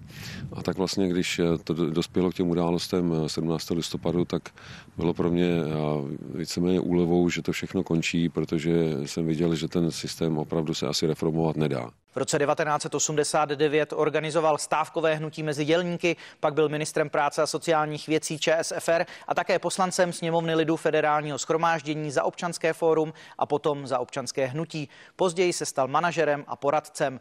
Petr Miller je právě teď naším hostem. Dobrý den, vítejte v našem vysílání. Dobrý den. Když eh, se díváte na to dění dnes na náměstích, tak co se vám vrací ve vzpomínkách a je to to, za co jste tehdy demonstrovali? No, pokud vidím eh, moc lidí a snahy průvody a podobně, tak si vybavuju hlavně 23. a 24. listopadu, kdy jsme organizovali ten takzvaný slavný prvomájový průvod, který přived na náměstí eh, až 10 tisíc lidí a který taky vlastně svým způsobem i mne vynesl eh, do toho postu federálního ministra práce a sociální věcí. Tady jenom je ten velký rozdíl, který já spatřuju v tom, že my, když jsme to organizovali, tak jsme neměli žádné poradenské firmy, žádné, žádné marketingové, Járové. žádné, žádné PRy. To bylo tehdy 20 lidí náhodně sebraných. To nebyly odbory. Odbory se chlubí dneska něčím, ale odbory nemají e, historii. Oni začínali až po nás, všechno bylo po nás. A mm, tak, si, tak si na to vzpomínám trochu takovou, s takovou lítostí, že pravděpodobně tehdy jsme udělali obrovský kus práce, která vlastně nikdy nebyla doceněna. Když se slavilo páté výročí e, generální stávky s prezidentem tehdy, tak z těch e, aktérů, kteří tohle dělali, nikdo nebyl pozván. Nikdo. A to si myslím, že je právě to smutný a pokud bychom si měli připomínat eh, tohleto výročí, tak já bych vždycky chtěl vzpomenout na tyhle ty lidi, kteří to dělali. A ne ty, kteří se dneska za to schovávají a hlasitě prostě vykřikují věci, o kterých nemají ani potuchy. No a to, co, za co jste tedy tehdy bojovali, je to to, co pak opravdu přišlo, nebo, nebo to přišlo zklamání? Víte, tenkrát, tenkrát, eh, tenkrát jsme vycítili, že je okamžik, kdy se dá něco změnit a začali jsme něco organizovat, ale to nemělo ještě nějaký zvláštní velký politický podtext. Všimněte si, že když jsme eh, vyhlašovali generální stávku, to nevyhlásilo eh, občanský, občanský hnutí. To není pravda. To všechno vypuklo v ČKD, tenkrát to bylo všechno v ČKD, elektrotechnika a celý těch vysočenské oblasti.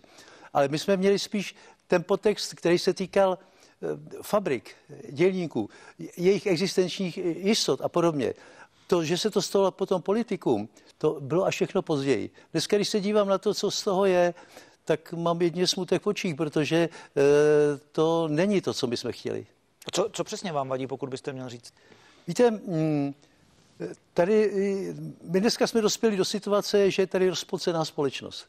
to, co bylo v tom roce 89, eh, to se velmi rychle stmelilo a byli jsme všichni jednotní, téměř jednotní. Ona generální stávka taky je všelijaká jiná, o tom se povídají pohádky, ale byli jsme jednotní. Dneska, když se podívám na tu společnost, tak ta je skutečně rozdělená. Ta je rozdělená. Stačí se podívat na diskuzní příspěvky na internetových právě dnes pod parlamentní listy a pod i dnes. To jsou diametrální rozdíly. Někdy mi to připadá, jak když je to besídka žáků zvláštní školy. Jo, je, to prostě, je, je to prostě o něčem, o něčem jiným.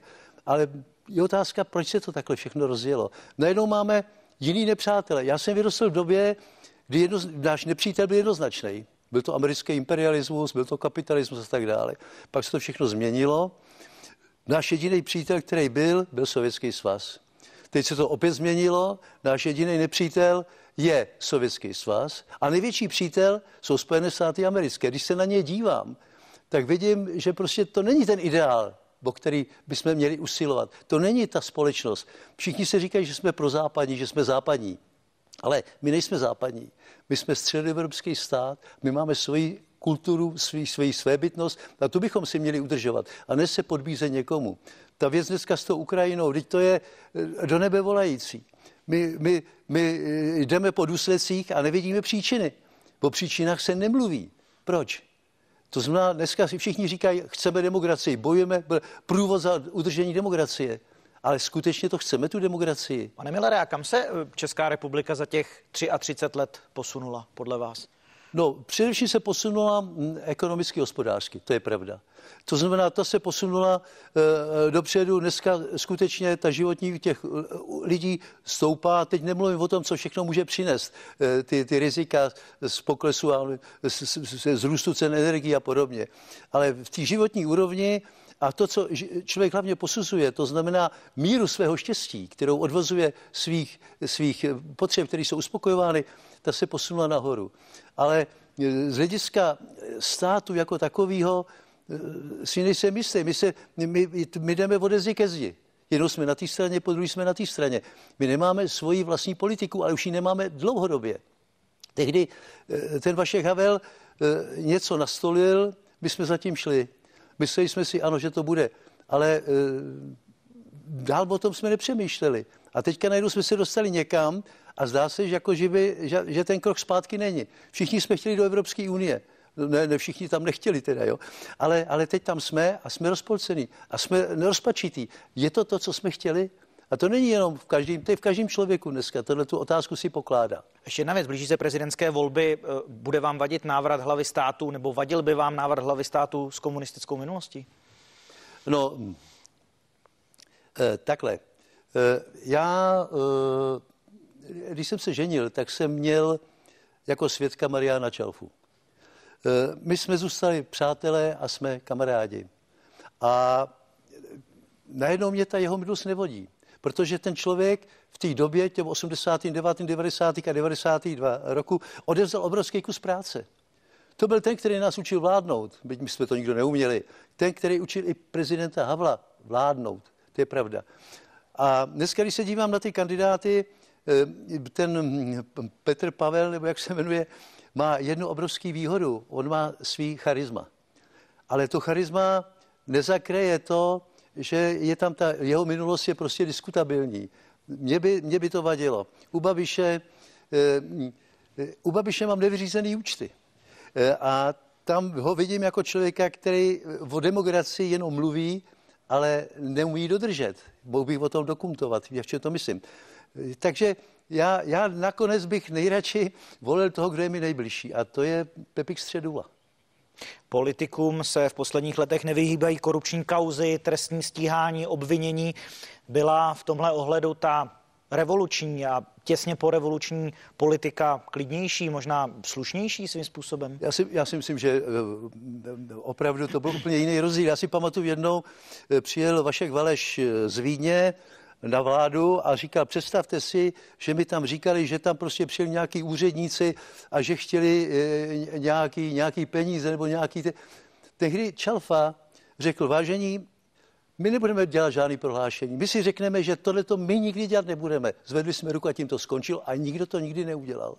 Takže já, my jsme vyrostli, já jsem šel z pozice kováře, který, eh, když byly prémie, tak já jsem vydělal obrovský peníze, až 12 tisíc. Jako federální ministr jsem měl taky 12 tisíc. Čím jsem si polepšil? Ničím. A když jsem odešel, tak jsem skončil tak, jak jsem přišel. To znamená, to, co jsem si udělal, vydělal, měl, Nikdy, jsme, nikdy jsem se nějak neobohatil, mám normální byt, mám houseboat, který jsem si postavil sám a obyčejný auto. To je všechno. Dneska, když se na to dívám, tak se mi otačej panenky, protože opravdu, já si říkám, jak je možné, že my jsme na tohle to nepřišli. Ale v nás to prostě nebylo. Korupce u nás, neumím si představit, kdo by mě mohl skorumpovat. Proč? Jak jiná byla ta sociální politika, kterou vy jste prosazoval jako minister práce a sociálních věcí oproti té dnešní? Dá se to vůbec srovnat? No, tehdy jsme, tehdy jsme vlastně budovali, bojo, tehdy jsme budovali úplně novou koncepci sociální politiky, protože ta sociální politika, která byla, a, ale nebyla špatná, pozor, tím já nechci odsuzovat, že za komunistů byla špatná sociální politika. To vůbec není pravda. Měli tam řadu věcí, které byly dobré, kterými jsme akorát rozvíjeli, ale taky řadu věcí, které jsme museli změnit což byly pracovní hmm. kategorie, což byly e, nesystémové důchody, Rozumím. které jsme museli sebrat. Rozumím. Jo. Naším hostem, já se omlouvám pro tuto chvíli, naším hostem byl bývalý politik Petr Miller. Děkuji, že jste přišel k nám do studia. Naschledanou. já vám taky děkuji. Naschledanou. Ať mír dál zůstává s touto krajinou. Zloba, závist, zášť, strach a svár, ty ať pominou, ať už pominou. Teď, když tvá ztracená vláda věcí tvých zpět se k tobě navrátí, lidé navrátí. Z oblohy mrák zvolna odplouvá a každý sklízí setbu svou. Modlitba má, ta ať promlouvá k srdcím, která zloby čas nespálil jak květy mráz jak mráz. Ať mír dál zůstává s touto krajinou. Zloba, závist, zášť, strach a svár, ty ať pominou ať už pominou. Teď, když tvá ztracená vláda věcí tvých zpět se k tobě navrátí, lidé navrátí.